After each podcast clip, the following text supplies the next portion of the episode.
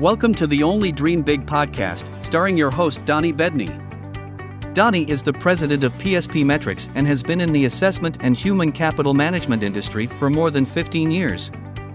Get ready as Donnie, together with industry experts, share how you can create better workplaces, improve employee experiences, and ultimately drive change through people. Awesome. Welcome back, everyone, to another episode of the Only Dream Big Pod. I am your host, Donnie Bedney, and I am so excited uh, to have Karen Eber with us here today. Karen, thank you so much for joining us. I'm thrilled to be here. Looking forward to our discussion. Absolutely. Absolutely. So, hey, we just want to hop in uh, and really get a better understanding, uh, you know, really of your background, you know, kind of what led you to start a career, you know, in HR, and and can you kind of take us back to how you really started working with people uh, in human capital in the first place? I was your normal child that asked why every few seconds and was fascinated by the why behind things and it would not surprise anyone that I ended up falling into uh, studying psychology because I was just always fascinated by what motivated people and why they were doing things. I continued that into a master's in instructional design, which is focused on how are you helping adults perform and learn and bring out their best. Um, ironically, for a long time, my mom had my major written on a piece of paper with her because she kept wanting to tell people I was in interior design, which absolutely not. Completely different. that I wish, but no. Um, and so I ended up taking a job right after my graduate degree in this company that now got bought by Hewlett Packard. And in there, we were an internal consulting group to the company, helping people figure out how to do their job better, how to solve performance problems, how to train. Um, basically, anything they needed, we said yes and then learned how to do it. And so that cut my teeth in the human capital space. They thought, you know, this is really neat. We should sell this externally the problem is when you think of um, people in human solutions, you don't necessarily think of Hewlett Packard. And so it was always this challenge of how do you help them connect to the human side of IT. Um, but I've always worked in this space of how are you helping people bring their best forward. And that really focused into leadership development, organizational culture. Um, how are you looking at the organizational systems the the knowledge and information and tools people are using and the people themselves to set them up for success? And yeah. storytelling is the thread through it because so much of how we are informing or influencing or just connecting to each other as humans is through stories that demonstrate what we encourage or discourage. So it yeah. didn't occur to me until a few years ago that I actually had a career in human resources because um, most of the time my my roles and functions yeah. sat outside of it. But yeah, I've always been in that space. I, I, I think that um, you know as much as we've had you know different guests and stuff on here. Um, you know, we like to say driving change through people, right? Is my is my phrase, and so uh, I, I would say that your you know career and experience probably aligns arguably the closest um, with truly doing that. Uh, frankly, of all the guests that we've had, yeah. you know, I'm so far, so it's, it's, it's really really cool. Um, but but you know, it, I, I, think it's fair that you know driving change through people is not actually um, you know uh, HR specific, right? I think that you know the, the, what I like to say is that um, you know there's a number of organizations and frankly all organizations have consistently attempted to drive change through you know policy right or procedure as you think about lean six sigma or anything else. And and arguably for the rest of our lives uh, technology will be a significant way that folks attempt to drive change. Uh, but the only constant in all three of those is people yeah. And so, you know, it, it, is that something that you have found to be true? And once again, as you speak about your experience and all the things that you've done, and you talk about storytelling, um, would just be really, really curious to see if if that is also your experience, um, and maybe you can dive into just a little bit of. I believe that we're just living kind of in a in a very opportune time for organizations to truly embrace the art of storytelling as they're kind of at, as we're kind of at this watershed moment in history where they have the opportunity to really change the narrative, you know, push more towards a different vision and mission. Uh, so all of those things together just seem to be a, a kind of a really unique time, and would love to hear your thoughts on it. Yeah, so right now I I own my own company and work with companies and helping them reimagine and evolve their their leaders and their teams. Um, I came to this point from being a head of leadership development in Deloitte and a head of culture and a chief learning officer in General Electric, and in both of those. Uh, the reason I think I was in denial about being in HR is that so much of my work was with the C suite teams on what they were trying to do. And so I was partnering and thinking through how do we best prepare people for what's happening or how are we driving change through people. Um, in General Electric, when I was the head of culture, it was a business that was 90,000 employees in 150 countries. And the only way you were ever going to get change or culture or anything is when each person gets the chance to think, what does this mean for me? What do I think about this? What do I want to do? Because it doesn't matter what values hang in the lobby or what mm. you are mm-hmm. pushing out. It's got to be that choice for each person. So you have to figure out how do you touch each person so they can do that. And yeah. I was not going to get 90,000 people in a classroom. And even if I did, that probably wasn't the most effective way. Um, the reason I started to do storytelling is it was a way to touch it was the scalable technology, right? It's the way to touch the 90,000. Plus, we have made a shift from probably started in the late 90s into where we are now, where so much of work in up through the 80s was about sameness. Oh, Management man. and yeah. leadership was I need each of you to do the same thing just at scale yep. and have it be the same way. And so a leader's job was like, let's just make this happen over and over at scale. And then as we got into the dot com era, more people realized, oh, you know, maybe these really unique differences and specialties mm-hmm. and talent should be maximized. And so leadership isn't about yeah. sameness, it's about differences, mm. which is why I think people are struggling with hybrid right now, which we can go down to that in a moment. We will go in that direction. Yeah. Absolutely. But I think that the the key in where work is going is how do you connect to differences? How do you amplify differences? How do you build well-rounded teams of differences? Mm-hmm. And that's a lot of what the work I've been doing is of how do you help leaders understand that you need to be fair and equitable so that everyone receives the same development and opportunities, but how do you then connect with them in the way that they need and bring out their differences? And so storytelling is an amazing way to do that because whether I have had the experience in the story or not, it is going to neurologically allow me to connect to it, release oxytocin, gain empathy, like all of these really yeah. positive things take place. So, yeah. um, let me pause there because I know there's like five parts to that question. Well, no, I think that I think it I think it's really really good, and and we don't have to. I think you did a a, great job of frankly answering the the broad question in just a very concise way. Um, as as we think about hybrid, right? Um, you know, folks have asked me, and and on different panels I've facilitated or or sat on. You know, do do we think that remote working, which by the way I think has kind of become like a four letter word for you know, uh, a lot of executives who haven't necessarily built companies, um, you know, remote. Um, you know, is it here to stay? Do we have, you know, are we going to go back, you know, to normal? Right? We have leaders across the country talking about how we need folks to come back to our downtowns and all of those, uh, all of those kind of things. And it feels a little short-sighted to me, uh, you know, for folks to believe that when we've had this significant shift in values, right, and and emotions, frankly, um, wink, wink, uh, you know, from from people, how we're, you know, barring another uh, unpredictable event um, that sh- shifts those emotions in a different direction. Uh, whether or not we're we're going to ever, you know, kind of go back in in that way, and so uh, I like to refer to it as decentralized culture.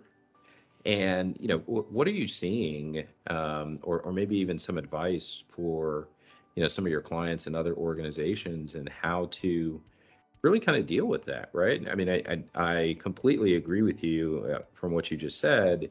Um, a lot of organizations have kind of attempted to do this blanket, you know, kind of blanketed solution, and yet, you know, now just feels like an amazing opportunity to to hone in on some of those individual strengths that that you know your team has and uh, be able to build something that frankly is maybe the most dynamic and productive effective profitable you know organization that folks have ever run uh, in decades.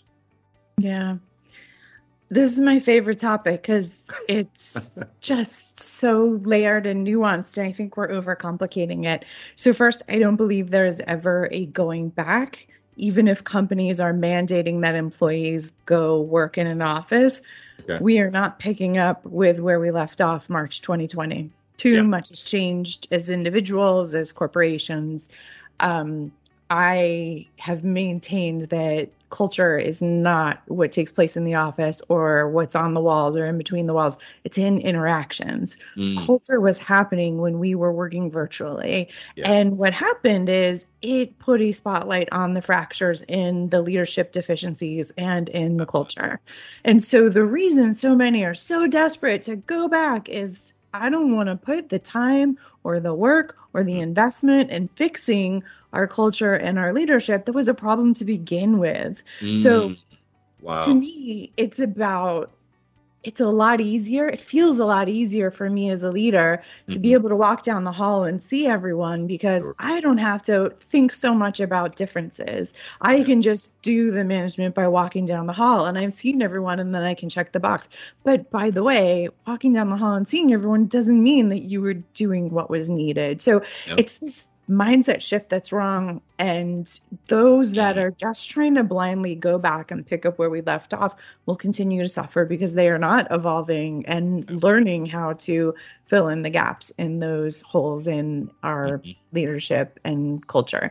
And employees mm-hmm. are piecing out because they're like, this is stupid. I am not going to do this. I see what yep. this is. This is just, this is silly. And so yep. I think it's a huge opportunity it feels hard mm-hmm. because it's forcing a different style of leadership that probably should have been looked at and been underway. And no one of the things we are consistent about as humans is over rotating. So, March 2020, yep. we went on Zoom or whatever our favorite web platform is, and everyone was so sick and tired of the happy hours and the what like if i have to have another meeting i'm going crazy and right. and we packed all of our days with meetings instead of yeah. like let's just let work done and let's be thoughtful and so now what's happening we are over rotating with everyone's going to be back in the office and we're this is an opportunity to be really thoughtful of when do we need to come together and how so. The wow. number one problem everyone has is meetings Mm-hmm. Number one, everyone everywhere, too many meetings, not effective meetings, no time to work. So, what if you decided, like, we're going to cut our weekly meetings and we're going to do one day a month in the office, and that full day is going to be a working session, and mm-hmm. we do mm-hmm. nothing but meetings on our team? And maybe there's some check ins and some follow up in between, but sure. we agree that one day a month we're going to do this, and that's when we're together and we clear our calendars and we maximize that time. Like, that's wow. one of hundred possibilities. Sure. And instead of using this as a moment to say, what allows us to do our best work or what is needed at this time, mm-hmm. people are just trying to say, well, if we allow it to be different, then it might not be fair and equitable. Instead of, how do we be fair and equitable and do what's needed? Wow. Um, wow. That is really good. um, I, I so I've been thinking a lot about this, and and you just have potentially pushed me in a direction on some decisions I'm even making for my own business. Um, because the other the other piece, which I think is interesting, right, and and you know, as much as people are talking about office space and you know, for anyone that's in a similar boat to me that, you know, whose lease is like running out and, you know, thinking about rebuilding office space and making it more collaborative like when people do come in and um, we're already hybrid um, you know coming in three days a week but we're also about to transition to uh, you know, minimum two days a week, but you can select what days you want to come in. Um, because it, you know, some folks on my team, frankly, it, their work at home environment is different than, you know, coming to the office. And you know, whether you have animals or children, or if if you don't have a door, um, then I, I know some folks find it a little bit um, difficult at times to be productive. So, um, want to maintain that. Um, but what you just said about you know the the over indexing if you will of meetings uh, the over indexing of you know oh well we can do it virtual so we can always meet um, you know i think is is so so true because i've experienced that just in my own life and and uh, company so um, man where do we go from here I, so you know it, let's go back to storytelling for for a yeah. little bit right and sure. and but but continue building on on literally what you just shared, right?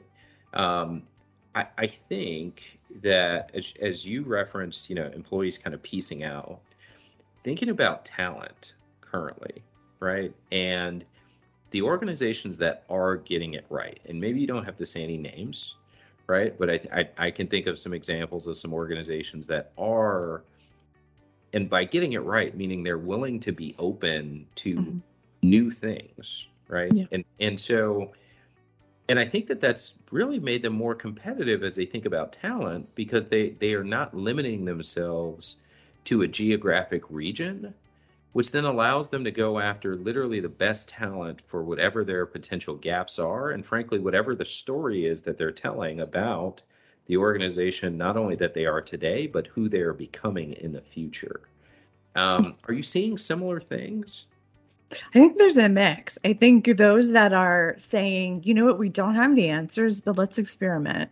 Let's try some of these things and see how it goes. It won't all be 100% successful, but we're going to learn. We're going to try. Like, I think those are finding they have deeper talent pools, they have more opportunity. Mm-hmm. Um, I think Elon Musk came out a couple weeks ago or a month ago or something saying all SpaceX or Tesla or maybe all yeah. of his companies have to spend a minimum of 40 hours in the mm-hmm. office.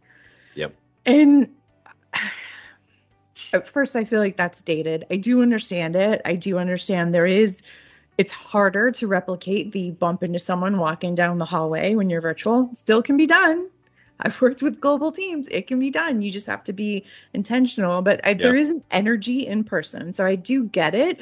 But yeah. what he's saying is we are going to be limiting our talent pool and it's probably going to look homogenous because yeah. people that aren't able to be in the office or can no longer tolerate the commutes and the oh gas goodness. prices and all of that like you're you're just limiting yeah the potential and so much of this is just based on what we've done instead of being open to what could this look like like i laughed so hard in the pandemic with all of these global companies that kept saying we have to get back in the office ever since I worked at Hewlett Packard, I was working on global teams where I never met people and we worked virtually okay. before email was even coming before into a being thing. a thing and like, oh, it worked. So it's possible. It's just mindset. So yeah. it's all the constraints that we're putting on ourselves and what we're open to doing. I do think those that are doing it right are finding more loyalty from employees. Mm. The, to me, leadership and work and all of that is about energy. And if I am um, engaged and I feel valued, I yep. give more calories per hour. I'm not just going to sit there at my desk. I'm going to be more engaged and interested in what I'm doing. Sure. The flip side is I'm also going to be resilient faster. I'm going to go home but I'm going to bounce back from that day because I was doing things that made me feel engaged. If I hate my job, I hate what I'm doing, I feel really depleted, I don't feel valued, that yeah. burnout comes much faster. That resilience isn't there. It takes me longer to do stuff. I'm not giving as many calories per hour. And so to me, it's like, how do you make these tweaks so that people can get the chance to bring forward their best each day? And most importantly, in this time of severe burnout, like find places of resilience. Yeah, man, resilience is. Uh, I know. I remember it. It uh, was such a hot topic. Uh, I feel like it. It uh, in a funny way, kind of uh, pun intended, very quickly, kind of flamed out um, as a bud uh, as a buzzword, uh, frankly, um, where you know some organizations are really talking about, oh, we just we want to measure resilience, and it's like, well, you know, I don't I don't know if it's necessarily based on like uh, specifically like a characteristic that a person has. Uh, as much as maybe it's you know can we create environments where we support people as as you're kind of talking about in uh, making it through and being able to bounce back from a resilience perspective. So um, that is powerful, powerful. I'm in the process of writing a book and just had a really um, tough mm-hmm. deadline in the middle of a bunch of travel. And I have loved writing this book. This is something that is a strength. And man, I hit burnout for a few weeks. And so this is the thing of like, you can be doing what you love and yeah too much gets in there or there's just too much life for all of that and you get yeah. there and there's a toll on that yeah. Um, and and that's doing something i love. What about the person that's like doing something that's like meh? Or no i do not love this oh, at all. That just there's a toll for sure. Yeah yeah. Well you have uh that is an amazing setup uh for for where i was taking us next. And so you you hinted at it. And and so you know can can can you give the audience a little reveal uh, for some of the thoughts and and you know frankly the book that uh, will be upon us uh, I believe coming fall of next year yeah 2023 yeah, yeah. so it um, is on storytelling and it's evolving the conversation on storytelling because there's definitely been many before me that started it. Um, there's a lot that tells you what can happen when you tell a story, what happens in your brain. But there's not a lot that tells you how do you then harness that into the story that you're telling. And so this book um, has what I call the five factory settings of the brain, which outlines what is your brain naturally going to do and behave like, and how do you harness that or navigate it when you're telling a story. I'm mm. teaching people how to hack the art of storytelling by really leaning into the functions of the brain that you can incorporate into the way you build a story that's going to mm. make the brain more engaged. So it mm. a methodical approach to storytelling from the science to how do you use the science to where do you get ideas? What's a structure for it? How do you um, engage senses? How do you navigate vulnerability in storytelling or stop storytelling from being manipulation, mm. um, data in storytelling. It takes you through all of it. And one mm. of the things I'm doing right now that I love is I've been interviewing people that tell stories in different ways. So, a Harvard professor a script supervisor, script therapist at Pixar, um, yep. one of the founders of Sundance, a neuroscientist, mm-hmm. like people that are in different walks of life but use stories because I want to show there's so many different ways you can do this. And so each yeah. chapter includes a vignette interview from them because my goal is wow. to make it accessible and make people read it and and see, okay, there's stuff in here I can apply and go tell a story with. Yeah. Yeah. I mean, it's it's so powerful, and I think it it really ties in to this whole fact that we're human, right? And so you referenced earlier that you know whether we're hybrid or anything else, we may have to gather. Uh, and if you think about you know our society uh, prior to um, you know social media, frankly, you know television, um, you know, and, and maybe even going back for some of our listeners who are younger, they may not necessarily remember the radio. Um, you know, but just think about, you know, how uh, so much of our society and communities and everything else were based on oratory, right? And so um, I know I know you've referenced, um, you know, just the the power of the mind to really put us in places, um, you know, or feel like we're in places without actually being there. Um, and so I am, for one, very very excited about the book. Um, you know, I've learned so much from you just in our pre-talk and and also our conversation today, but I would love to get better at my storytelling, uh, both as a leader, but then also even for the show, right? Um, it's just such a powerful skill. Um, what other, you know, just, I mean, any other tidbits that you can potentially share or, or morsels, um, you know, for how folks should be thinking through storytelling, uh, and specifically as we think about leaders, um, you know that that maybe either want people to kind of um, have a deeper connection to, you know, the mission, vision of the organization, um, you know, a little bit. What, how should they be thinking about um, how they articulate that to, you know, folks who report to them, or, or frankly, just across the entire business? Yeah, one of the first uh, factory settings is probably the one that people violate the most, and it is this idea that your brain is lazy. And oh. what that means is that your number one goal of your brain is to get you through the day alive.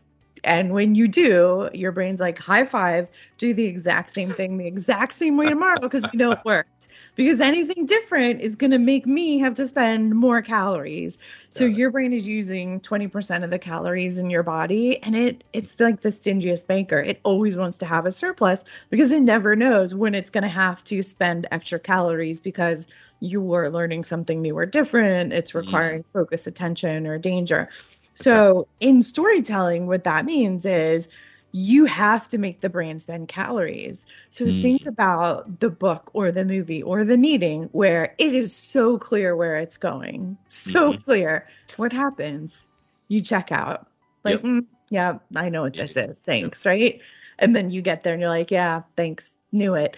Um, so what that means is you've got to build and release tension in a story, which means you are including not corporate speak, not acronyms, right? You're using language and expressions and metaphors that are intriguing. You're mm-hmm. putting in plot points that are unexpected, or you are amping up the the tension in the story. You're using really specific details. So um you if we were talking about dessert you wouldn't say oh i ate dessert. You would say i ate pistachio ice cream with colored sprinkles. Like mm, specific details are going to start to engage the brain and you use the senses. And so even something as simple as keeping in your mind when i'm telling a story i need to be thoughtful about how to not be predictable.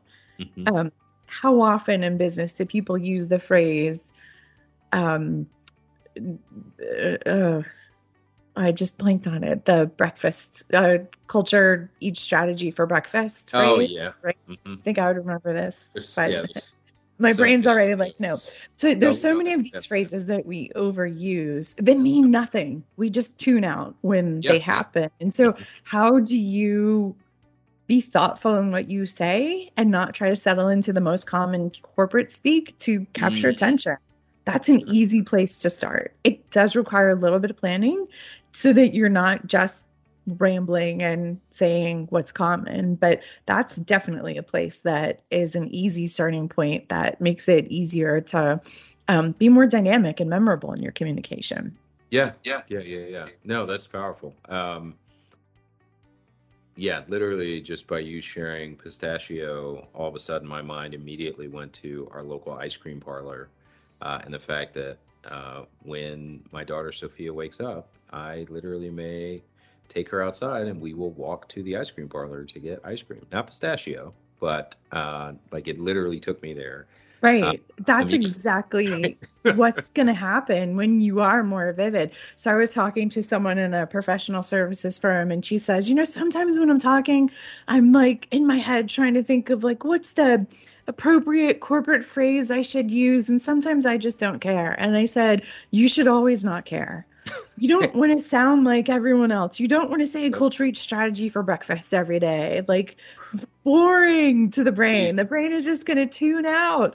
Yep. You're better to be vivid. So I once had um, someone volunteer me for work that I didn't want when I was in a corporate role. My boss came to me and said, "Oh, you were volunteered for this," and I said, "I would rather braid my eyelashes." And woo, that was like okay, and I got out of it, and it was memorable. And um, the, the specific and descriptive catches attention, and what happens is your brain goes, "Huh." Yeah. And that's what you're trying to do. You yeah. want to make sure that you're not falling into the the corporate speak but that you are being dynamic. And that can be as simple as a metaphor or a really descriptive example or a detail or you're unfolding and ordering things in a way that it's hard for me as the listener to assume what's going to happen. Yeah. Yeah that is gold. Um very very very good. Um I, I like in my mind now, there's so many of these phrases that I despise that you know are coming in like uh, at the end of the day. Well, who says at the beginning of the morning throw the baby out with the bathwater? Like when was that? Two centuries ago? Like what yeah. the heck? Yeah, it's um, but it's just easier. It's the reason yeah. we do it is that we don't have to think. Yep. Because if we have to think, but the, that's the cue, right? If you have to think, then your audience has to think, and you're spending calories, and that's a good thing. People say, oh, it's just so much easier to communicate data. And I'm like, just because it feels easier doesn't mean it's being understood. Mm-hmm. And that's the mindset shift to get over in any type of communication. Yeah. People just think, well, you have a natural talent and it's easy. No, you practice this. Yeah. You can, in five minutes before a meeting, be really thoughtful of what do I want my audience to come away with? How do I be thoughtful of that? And how do I plan that? It doesn't have to be lengthy, but you do have to put some effort in. Yeah, yeah, I, that is so powerful. Uh, as we think about culture and and talking about culture, I mean, I the amount of leaders that have told me like uh, as we're talking about culture or engagement or anything along those lines, who literally re- repeat that canned like, well, we believe that if we treat our people right, then they'll treat our customers right. And I'm like, or even look at the values. We value trust, yeah. transparency, candor. Yeah. Like what they're all the same. They're all the same. But that, the experience yeah. After of being with you helpful. for 20 minutes, I, I already know that those things are just not true. Because in this meeting, all you've recited is corporate speak over and over and over again. so, how candid are you really being? Um, wow.